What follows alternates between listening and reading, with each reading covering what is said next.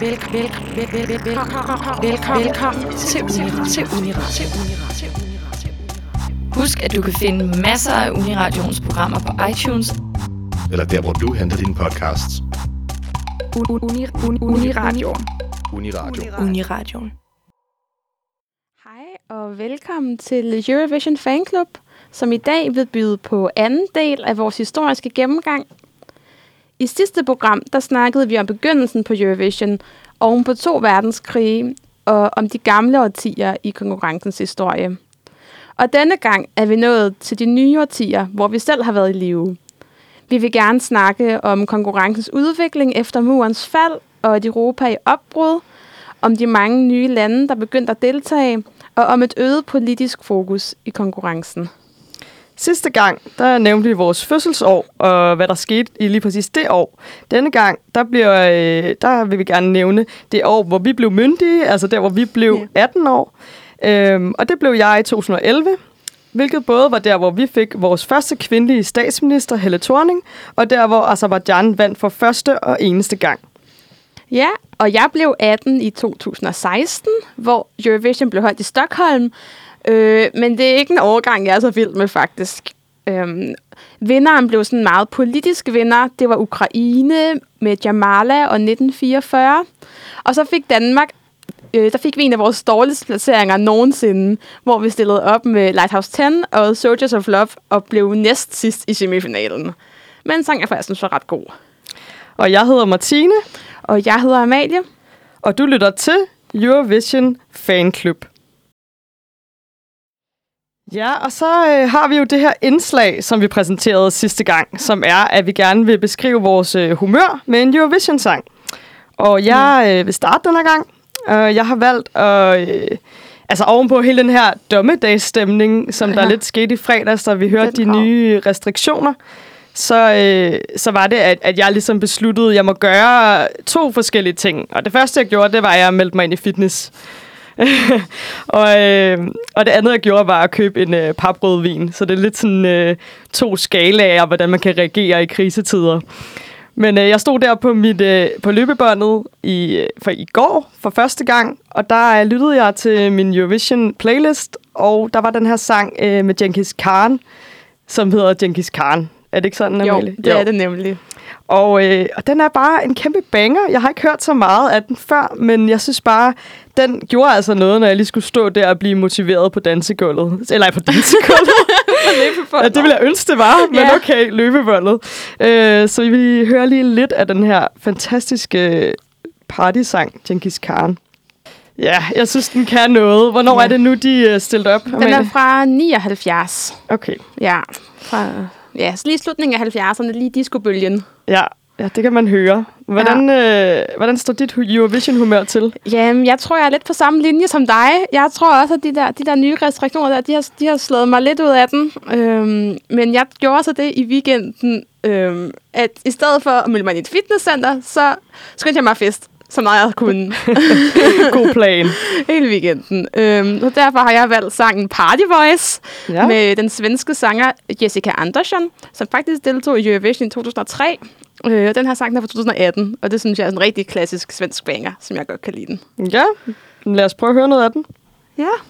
Ja, og øh, udover vores øh, Eurovision-humør, så har vi også det her lytterønske, som vi øh, kører med hver eneste uge.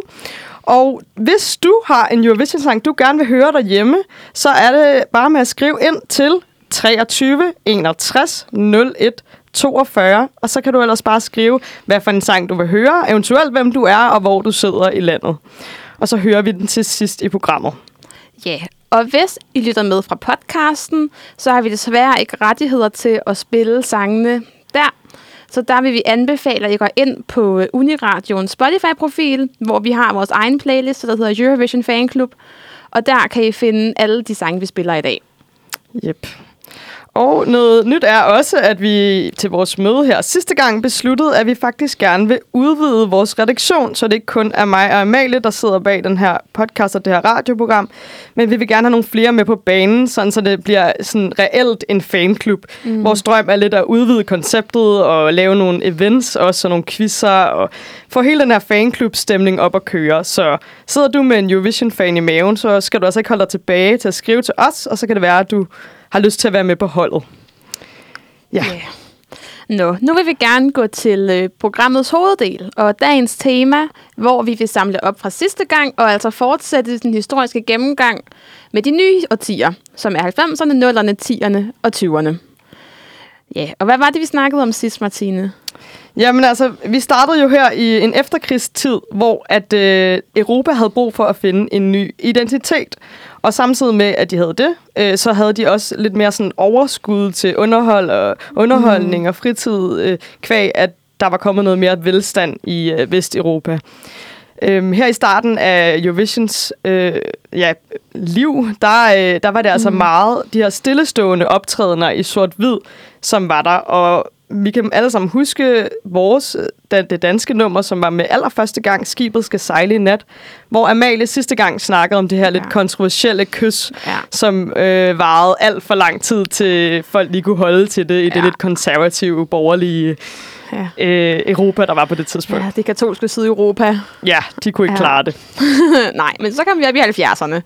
Øh, og det var jo et meget politisk årti, hvor vi blandt andet havde kvindefrigørelsen og ungdomsoprøret. Øh, men det var ikke rigtig noget, der prægede Eurovision, som dog var meget sådan udadvendt, men ikke politisk. Det var ja. tid for ABBA, hvor de vandt, og generelt sådan mange grupper.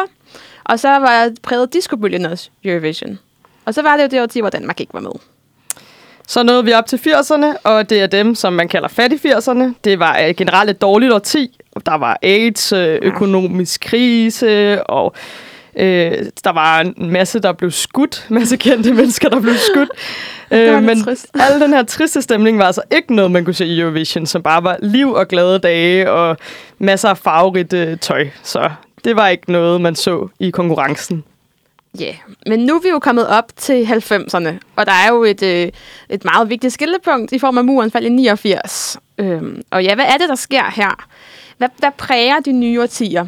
Det er jo blandt andet murens fald og den kolde krigs afslutning, som får en kæmpe betydning i og med, at der kommer rigtig mange nye lande med. Øh, I den, sådan, den nyere historie, hvor det før i tiden har, kun har været fra Vesteuropa, øh, så kommer der rigtig mange flere lande med. Og det er jo også det her med, at Eurovision generelt bliver større, der kommer flere shows, flere lande, øhm, og altså, det er ikke bare længere bare en tv-begivenhed, man ser en gang om året, men også øh, noget, der har et kæmpe liv på internettet og på YouTube. Ja. Øhm, og det er noget af det, vi blandt andet vil komme ind på i vores øh, gennemgang af den nye historie, hvor vi tænker at gøre det lidt ligesom sidst, hvor Martine, du starter med at, at, at, at rise op, hvordan samfundet så ud generelt i perioden, og så kommer jeg ligesom på banen med øh, sådan udviklingen i, i konkurrencen. Og så vil vi gerne spille en øh, tidtyp, tidstypisk sang. Ja, og øh, vi starter jo med 90'erne, og øh, jeg vil komme med, med nogle facts. Øh, man kan også sige, at det er nogle lidt random facts, nogle af dem, men jeg prøver at danne et billede af, hvordan Europa så ud på det her tidspunkt. Og det var altså her, øh, som Amalie også nævnte, med at internettet, internettet begynder at brede sig, hvilket er en, en, kæmpe forandring i vores samfund. Øh, så er det også her, hvor at apartheid bliver opgivet simpelthen, altså den her raceopdeling, der fandt sted, det bliver opgivet. Øh, det, her så sker der det allerførste kloning af foråret Dolly. Meget vigtig begivenhed, synes jeg selv. Stod også på Wikipedia, så den skulle jeg lige have med. Og så hitter Aqua med, med, med Barbie Girl, som vi jo også alle sammen mm. kender, og øh, blev kæmpe store med det her nummer i hele verden. Øh, Danmark, de mm. øh, vinder EM i 1992, Ja. og det er jo også altså, noget af det, som, som man altid nævner for, hvad der sker i 90'erne, mm. fordi jeg tror ikke, der findes nogen begivenhed, som danskere er mere stolte af end EM i 92. Den trækkes virkelig frem som noget, noget stort. Ja, altså den største begivenhed i forhold til i hvert fald, hvad der har influeret Eurovision, det er nok det her med Sovjetunionens fald i 1991, som gør, at der kommer en masse nye øststater. Øhm, der mm. er den her meget voldsomme Balkankrig, hvor at øh, det tidligere Jugoslavien, som er en blanding af Slovenien, Kroatien, Bosnien, Serbien, Montenegro og Makedonien, øh, de blev altså samlet i den her kommunistiske, kommunistiske republik Jugoslavien. Øh, det, den her republik går langsomt i opløsning, fordi at der er mange af landene, der gerne vil gøre sig selv selvstændige. Og øh, mens de gør det, så ser man dem jo poppe op i Eurovision-konkurrencen. Og det sker jo øh, allerførste gang med Slovenien og Kroatien i 1991, senere Bosnien i 92, og til, til allersidst er det altså bare Serbien og Montenegro, der stadig sidder sammen som en øh, stat for, øh, sammen. Og de bliver altså først selvstændige stater i 2006, mm. øh, hvilket er ret vildt. Øh, men i hvert fald så, så var det altså en krig, som, som gjorde, at altså der kom, det skabte rigtig, rigtig meget uro i Europa. Blandt andet så har vi også øh, danske soldater, der blev sendt ned mm. til krigen, hvor man hører meget, meget skræmmende krigsberetninger. Ja, meget dramatisk. Meget dramatisk, og altså meget blodigt. Øhm, mm. Så det, det var også en lidt hård tid i Europa. Men altså, på den musikalske scene, så har vi øh, sådan nogle øh, kunstnere som Backstreet Boys, Madonna og Bon Jovi. Og øh, for ligesom at sige, hvad for en former for genre, der hittede på det her tidspunkt, så var det sådan noget som dance og boys, boybands, selvfølgelig. Ja, yeah. så nu vil vi prøve sådan at gå over til, hvad der er sket i, i Eurovision især. Og 90'erne var generelt øh, meget en brydningstid i Eurovision. Og så er det det tidspunkt, hvor man kan sige, at historien tydeligst har præget Eurovision. Og det var faktisk mest en brydningstid, altså på grund af historien. Vi starter med murens fald i 1989, sådan i slutningen af året, og det medfører, at der året efter, i 1990, er faktisk er rigtig mange sange med i Eurovision om muren og om et forenet Europa. Man kan for eksempel tage Norges sang Brandenburger Tor, så har Østrig en sang med, der hedder Keine Mauern mere. Og Irland stillede op med Somewhere in Europe. Det var virkelig noget, man kunne mærke. Ja, det var det også. Vinderen faktisk, Italien, Insieme 1992, handler også om Europas fællesskab. Så det var virkelig en ting. Ja. Ja. Et andet rigtig vigtigt år i 90'erne, det er 1993. Øh, og det er rigtig vigtigt, fordi det er her, de første østeuropæiske lande kommer med. Det var ikke alle, der fik lov at debutere med det samme, men vi havde Kroatien, Bosnien og Herzegovina og Slovenien, der fik lov at deltage. Gennem, faktisk udvalgt gennem en national Balkanfinale med Balkanstaterne. Hold da op.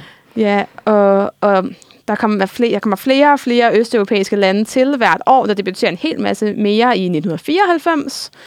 Øh, men 1993 er altså de første, der får lov at være med. Men det betyder jo, at der lige pludselig er alt for mange lande med til et show, da man jo ikke kan nå at høre 30 sange på en aften. Og så er de sådan i EBU, som jo er den her øh, forening, organisation, der står bag Eurovision. Hvad gør vi? Øh, og det, man beslutter sig for, det er, at det ikke længere er alle lande, der kan deltage hvert år. Så for at gøre, og det gør man sådan for at gøre plads til nye lande, uden showet netop bliver for langtrukkent. Øhm, og desværre er Danmark et af de dårligst placerede lande i 1993, hvor Tommy Sebak og Under Stjernerne på himlen kun fik en 22. plads. Og det betyder jo siden, at de dårligst placerede lande skal ud året efter, så er Danmark ude i 1994. Mm. Og man kan altså sige, at den her regel gik hårdt ud over Danmark, som både var ude i 94, i 96, i 98 og i 2003, hvor der også heller ikke var noget dansk Melodi Øhm, og derfor så taler man om øh, i Danmark, at det var sådan de mørke 90'ere inden for Melodi i hvert fald. Og man kan sige med de her regler, at EBU generelt sådan famlede lidt og havde svært ved at, sådan at finde, finde et ståsted de her år, og, og ændrede reglerne faktisk næsten hvert år. Men de sang, der så fik lov at være med, øh, de var ofte meget sådan indadvendte, og det var tit sådan ballader.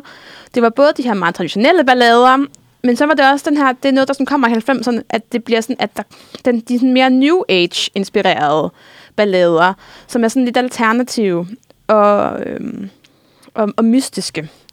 Og 1996 er et rigtig godt eksempel på, hvordan Eurovision så ud i 90'erne, hvor vi har sangen, vindersangen Irma Quinn fra Irland, øh, eller sangen hedder The Voice med Irma Quinn, øh, som er sådan et rigtig godt eksempel på sådan en New Age-ballade. Men faktisk også Sveriges sang, øh, Den Vilder med øh, One More Time, som får en tredje plads.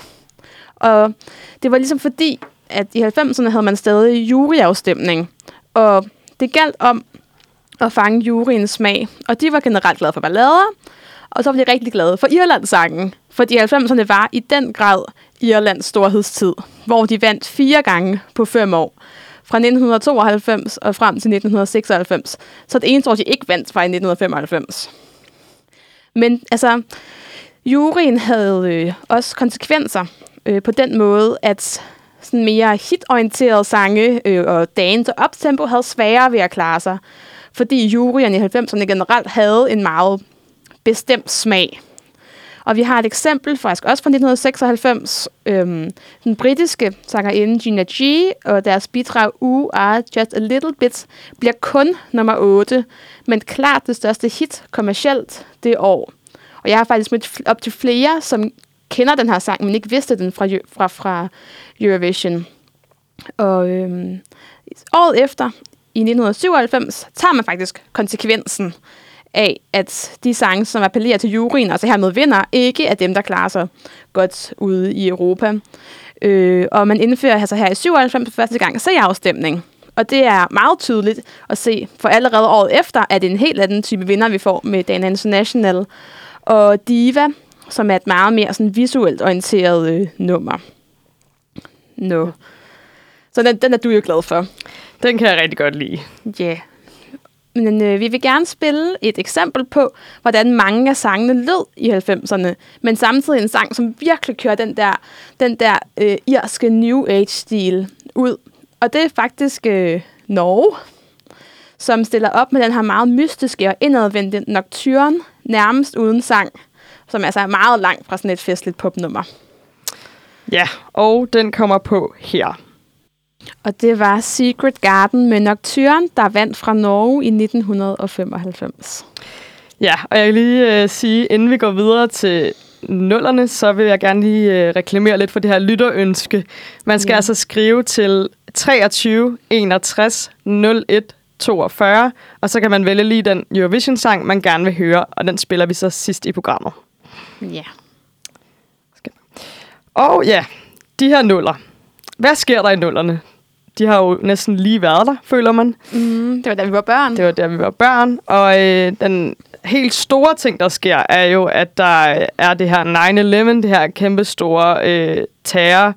Øh, hvad er det, man kalder? Mm, terrorangreb. Terrorbegivenhed, terrorangreb, ja. kalder man det vel i USA, som påvirkede hele verden, fordi man blev mega bange for terror. Mm. Og øh, uheldene fortsætter, fordi Michael Jackson, den her store musiker, som alle kender, mm. han dør. Jeg kan ikke huske, hvornår det var i 2006 eller 8. Det var i 2009 i Nå, juni. 9. Ja, slutningen af juni. Ja, og så har vi finanskrise også i nullerne, hvilket vi også kunne mærke i hele Europa og USA. Og øh, der er altså rigtig mange, der bliver arbejdsløse i den her periode. Virksomheder lukker, og et land som Island mm. er for eksempel tæt på et økonomisk sammenbrud fuldstændig. Danmark kom nogenlunde ud af krisen. Mm. USA får deres øh, første sorte præsident, Barack Obama. Så er der de her... Øh, vi snakkede om, øh, hvad, hvad vi synes, at, at nullerne repræsenterede, og så synes vi i hvert fald det her med de kulørte blade. Altså, der er mm. rigtig meget... Begynder at komme hele den her sladderbølge, øh, mm. hvor at, at man altså kan læse, jeg ved ikke, hvor mange billedblade her og nu, alt muligt andet, ja. der bare stalker de kendte. Mm, øh, ja, celebrity-kultur fylder meget. Ja, fuldstændig. Der kommer både A, B og C-kendiser i mm. bladene. Og øhm, på den musikalske scene, så øh, har vi også nogen som Beyoncé, Eminem, Eminem og Britney Spears, og meget af den her genre pop og R&B. Mm. Eminem er en af mine store idoler. jeg ved ikke, om det er mit idol, men jeg har i hvert fald hørt det rigtig meget, også idolerne. Mit forhold til Eminem er mest bare at blive væk til hans koncert på Roskilde, og så ikke rundt alene. ja, okay. Det er også let at blive væk til ja. med så mange mennesker. Ja, no. Øh, I forhold til Eurovision, så er det faktisk mit personlige jeg synes, det er rigtig fedt at og så var det jo der, hvor jeg blev introduceret til konkurrencen.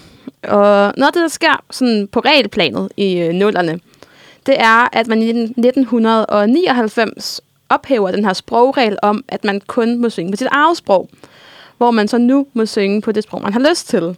Og vi ser især, at de, sådan, de nordiske lande vælger at synge på engelsk.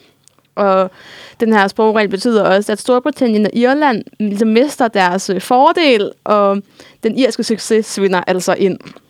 Og efter min mening er det her en, en god regel, fordi jeg synes, at andet var meget sådan begrænsende.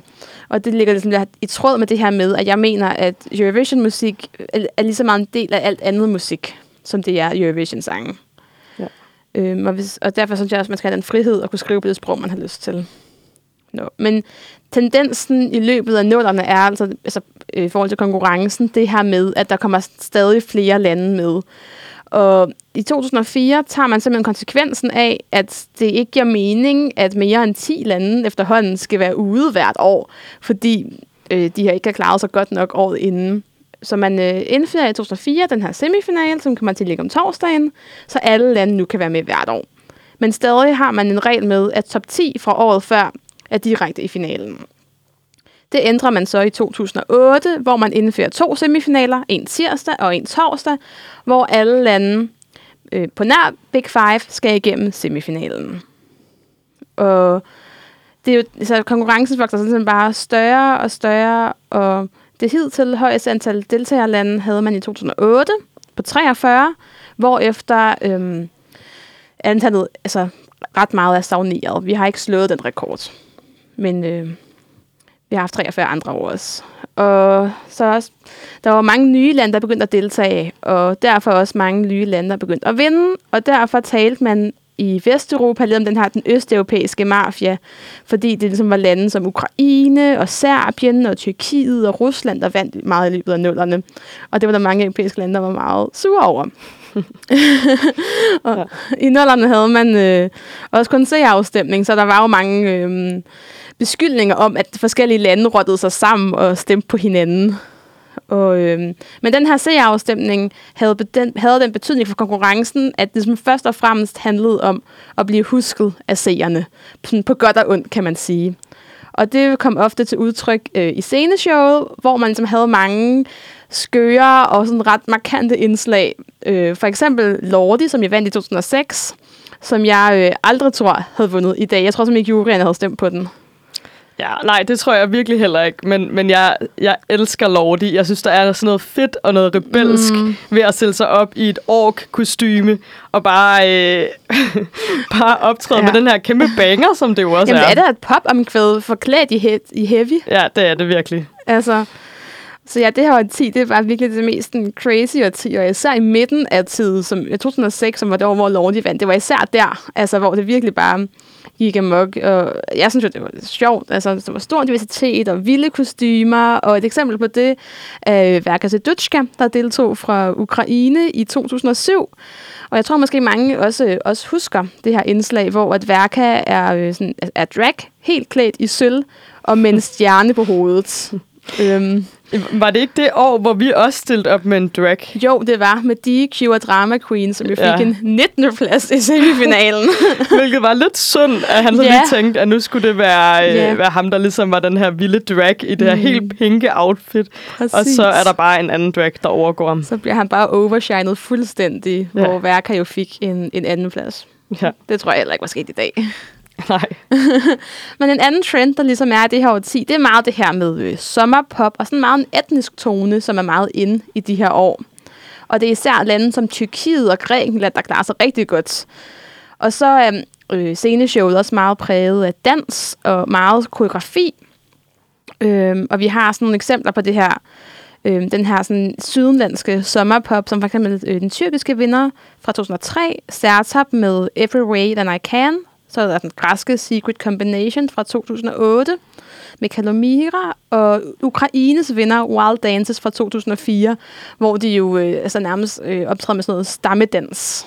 Også et fedt nummer. Ja, hvor man ikke kunne høre et ord af, hvad de... Eller man kunne forstå et ord af, hvad de sang, men alligevel så ja. skabte det sindssygt meget opmærksomhed. Præcis. Hun sang på engelsk, men det, det kunne man ikke høre. Nej. Nej. Men der er jo øh, sommerpop bangeren over dem alle, er vi vist enige om. Og det er, det er vi. My Number One med Helena Paparizou, den græske vinder fra 2005.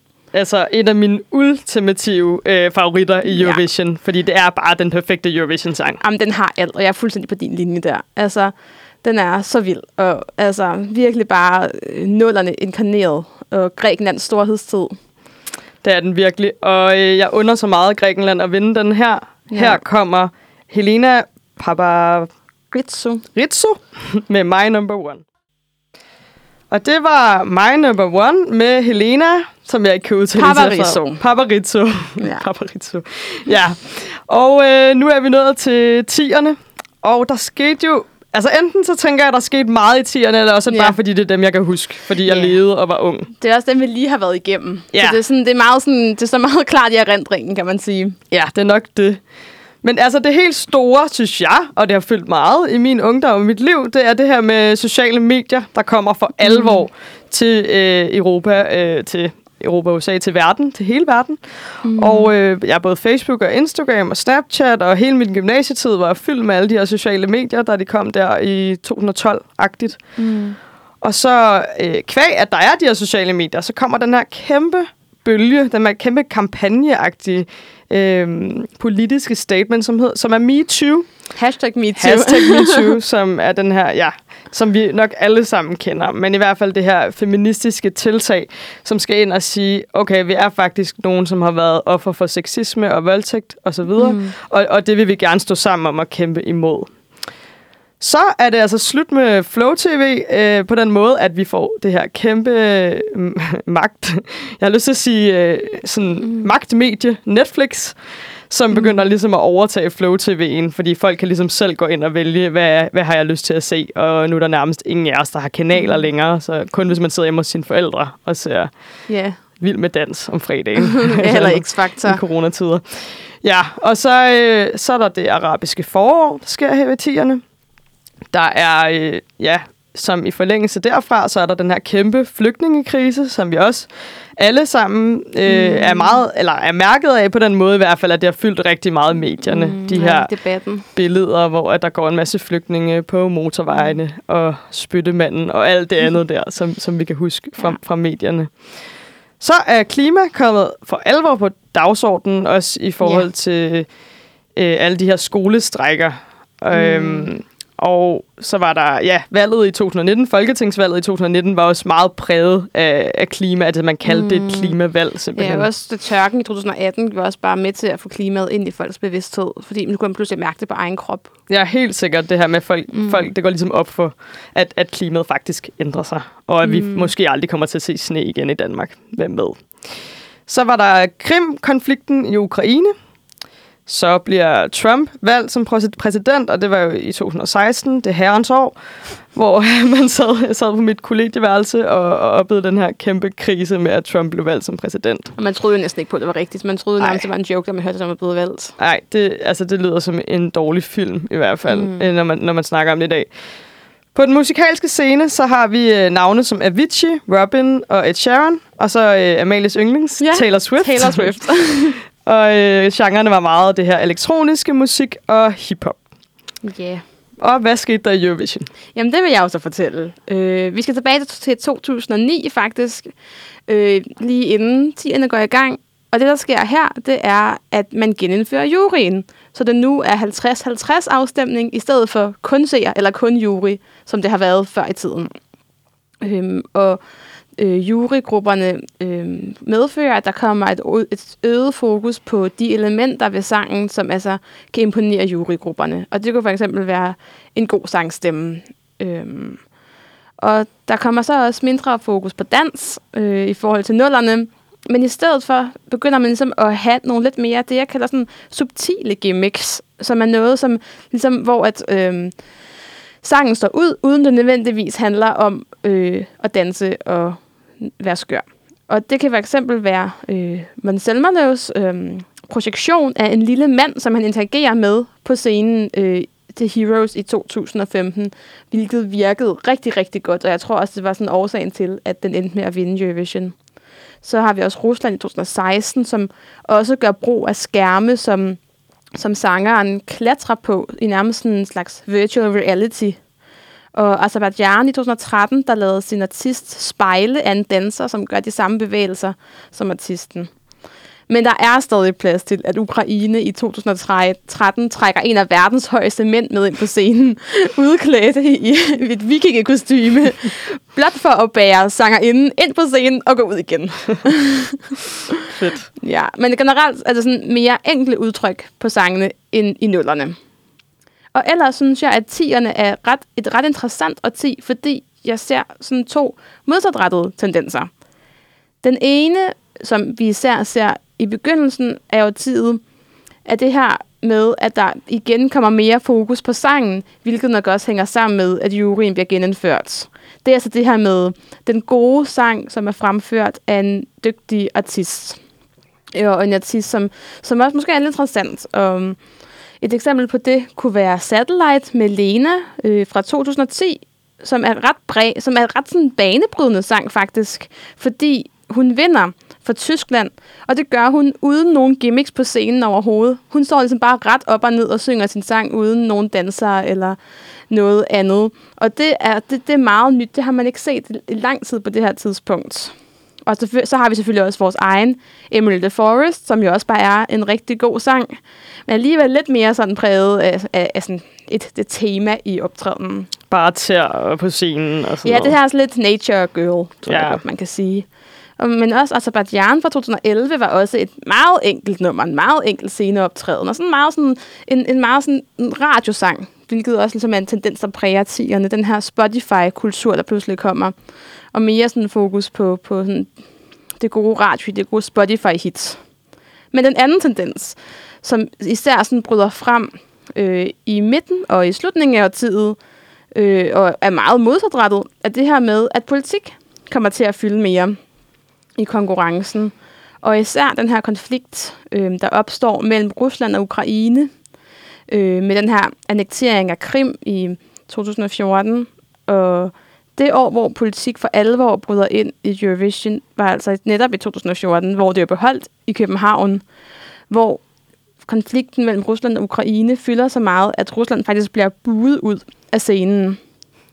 Og øhm, det var både på grund af den her annektering af Krim, men nok især fordi Rusland faktisk havde indført nogle sådan øhm, nogle, øh, nogle øh, love omkring homoseksualitet, som var, som var ret diskriminerende og ret øh, ubehagelige, kan man vist godt sige. Ja. Øhm, og, netop blev, og det var netop derfor, det måske blev så stærkt, at Conchita Wurst netop vandt i 2014, fordi hun, hun blev øh, et symbol på øh, LGBT-rettigheder og identitet i hele Europa, mm. ovenpå at Rusland havde, netop havde indført de her homofobiske love.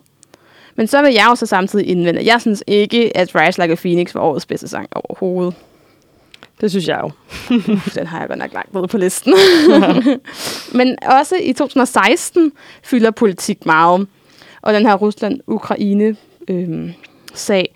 fordi Ukraine faktisk ender med at vinde med nummeret 1944, der netop handler om øhm, øh, deportationen af Krim-Tatar i 40'erne.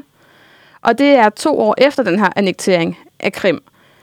Selvom man kan måske ikke argumentere for, at øhm, sangen også handler om noget historisk, så er det altså et meget aktuelt emne. Og sangen blev i høj grad ligesom et billede på den her konflikt mellem Rusland og Ukraine. Og så blev det især understreget af, at Rusland tog sejren. Nej, eller Ukraine tog sejren. Svær. Øh, Ukraine tog sejren foran Rusland, der faktisk vandt seerafstemningen. Et sidste eksempel på, hvordan politik prægede tierne, var øh, sangen Tøj med Netta fra 2018, som var mere sådan indirekte politisk, fordi den handlede om det politiske, den politiske bevægelse MeToo, eller i hvert fald en, en vigtig sådan, samfundsbevægelse. Men der var også fokus på øh, sang og performance, men altså med et politisk emne. Ja. Ja. Yeah. Nå, nu vil vi gerne øh, spille den sang, som vi føler har repræsenteret tierne. Der har vi taget min store favorit, Only Teardrops med Emily the Forest, som jo især er et billede på den første tendens. Ja, og en sang, vi begge to er, kan blive enige om, at vi er rigtig glade for. Det er vi. En af de bedste sange, Jeg har den også helt oppe i toppen. danskerne har stillet op med nogensinde. Så her kommer yeah. Only Teardrops med Emily the Forest. Og det var Emily the Forest med Only Teardrops. Ja, så øh, er vi jo faktisk nået til det årti, som vi er i nu, som er øh, 20'erne. Mm, vi har været i det i et, et år snart. Ja, og det har ikke imponeret særlig Ej, meget. ej, det har ikke gjort det så godt. Nej, det har det ikke. Og da, man skulle da jeg skulle sidde og skrive nogle noter til, hvad, hvad der egentlig skete i år, så er Ja. det eneste, der fylder jo, det er Mm. corona. Det er virkelig, virkelig en stor del af det her årti indtil videre. Ja, det er det virkelig. Og så jo, så er der lige et præsidentvalg, som vi skal have afviklet her i november, som vi selvfølgelig alle sammen følger med i. Men hvis Trump bliver valgt Ja. der, så bliver det... Så bliver det et hårdt år, ikke? Altså, ja. så er der ikke særlig mange gode nyheder. Ej, så er det meget nedslående. Ja, men vi vil gerne lige snakke om, hvad er tenden- tendenserne i dag? Fordi vi vil gerne, altså hvad kan vi forvente af Eurovision 2021 og generelt fremtiden? Mm. Så vi har været hjemme og tænker over det hver især og kommet med hver vores fremtidstese. Så hvis du starter, Amalie, med din. Ja, jeg har jo taget meget sådan udgangspunkt i det musikalske. Både hvad jeg sådan, synes fylder sådan musikalsk og kulturelt lige for tiden, og så også hvad jeg synes, at årets sange var præg af. Ja. Og, og det, jeg ligesom har set som en gennemgående tendens, det er den her TikTok-kultur, som jeg kender, som jeg kalder det. Som er altså det her, at man, vi kender jo alle sammen TikTok, det her med man, en app, hvor man ser nogle øh, korte klip af folk, der danser eller fortæller noget sjovt. Og jeg synes, at den her TikTok-kultur har... Øhm, er kommet til udtryk i Eurovision på den måde. Jeg synes, der er mange sange. Vi havde både den store favorit i Island og Rusland med Uno, og øh, Litauen også, som alle sammen var bidrag, hvor der var en bestemt koreografi til. Mm. Og det er noget af det, jeg tror kommer til at, at, at præge og tid. Det her med en sådan lidt en skør, men karakteristisk koreografi, øhm, som man husker, og som man også måske selv kan lære, og måske gå ind og reproducere på TikTok. Ja. Det tror jeg bliver stort, og jeg tror, at det bliver, at den der, den, den der lille karakteristiske koreografi bliver noget af det, som kommer, kommer til at, at præge konkurrencen det kommende årti. Ja, helt sikkert. Meget den der, altså lidt sociale medier, hurtig Mm. mm. underholdning, hvor man lige ser et hurtigt Præcis. klip af et eller andet, og ligesom, ej, så skal man lige vise det til alle sine venner, at den her skøre mand, der står på Mm. scenen, vælter til sidst, ligesom der Ja. skal Uno. Jamen, det er sådan noget, så det her med at gå viral, den her, den her YouTube-kultur, der også er begyndt Mm. at fylde rigtig meget, det, det tror jeg kommer til at være noget, der kommer til at præge Eurovision. Helt sikkert. Jeg tror, at, øh, at det bliver en tid med mange flere politiske sange. Ja. Øhm, så udover at det nok bliver øh, den her TikTok-kultur, så tror jeg, at mm. der, Mhm. det på en eller anden måde, lidt mærkelig måde, bliver blandet ind i noget alvorligt politik. Mm. Fordi der er sket ret mange politiske ting i, i 10'erne og nu også her i 20'erne, som, som jeg tænker bliver nødt til at afspejle sig i konkurrencen. Og det er jo sådan noget som klima, men også øh, sexisme-debatten, som er kæmpestor i Danmark lige nu. Øh, Mm. Og også, sikkert også resten af Europa. Mm. Det bliver simpelthen nødt til at afspejle sig på en eller anden måde. Og i forhold til klima, så kan man sige, der er jo ikke super mange klimasange. Nej. Altså, jeg kunne lige komme med, med det her eksempel med Anne-Katrine Herdoff, der i 1987 laver den her sang En lille melodi for Danmark, mm. som er, er meget sjov, fordi den handler egentlig om, at vi skal redde kloden og passe på kloden, mm. hvilket øh, sa- vindersangen for Junior MGP sidste år også handler om, som hed Planet B. Der er ingen Planet B. Der er ingen Planet Ja, B, hvor altså 2020. hun synger det her med, at øh, du skal spise bøffen anden gang, og du skal Ja. gå i stedet for at køre, eller noget af den stil. Ja, ja, og cykle. Cykle. cykle i stedet for at køre. Ja. og, og, så der, der er stadig, der er allerede det i juni MGP, hvilket også er meget karakteristisk, at det Mm. altid er de unge, der kommer først. Ja, det er tit lige junior, det slår igennem. Ja, men i hvert fald, det er, jeg tror, vi skal forvente at se noget mere politik i Eurovision i fremtiden. Ja, så vil jeg jo så indvende, at jeg synes, det er lidt sjovt, at der ikke der var ikke rigtig nogen politiske sange med i det Eurovision startfelt, som vi jo havde i år i 2020, inden konkurrencen blev aflyst. Når, jeg Nej. lige, sådan, når jeg lige kigger på feltet sådan, sådan- sådan udefra. Men Nej. altså, oven på det år, vi har haft i 2020, så kan det måske være svært at forestille sig, at ikke på en eller anden måde kommer en sang om, om sygdommen. Ja, ja, det tænker jeg også. En eller anden coronasang på den ene Ja. eller den anden måde. Noget med, at vi Ja. skal holde afstand eller sådan Ja, noget. eller noget sådan sammen hver for sig, eller Ja. et eller andet. Altså, at det bliver en del af sangene på en eller anden måde. Det tror jeg faktisk næsten ikke, vi kan undgå. Nej, det er rigtigt. Bare se på, hvor mange øh, sange, der i 1990 handlede om murens fald. Ja, helt sikkert. Men ja. Men, men ja, jeg tror, du har ret i, at det nok er din tese, der kommer til at slå i hvert fald hurtigst igennem. Ja, det gør den i hvert fald i år. Ja, det gør den i hvert fald i år, og, øh, og det er i hvert fald den her sang Uno, som også, som jeg faktisk blev ret glad for, da jeg så. Ja. den, og synes var ret grineren, sådan en, man skal se Ja. mange mennesker på stor skærm, Ja. øh, den her musikvideo. Ja. Og, øh, og det er også en, mange af mine venner gerne vil høre, selvom de ikke kan lide Eurovision. ja. Men den kommer altså her, vi skal høre Uno med Little Big.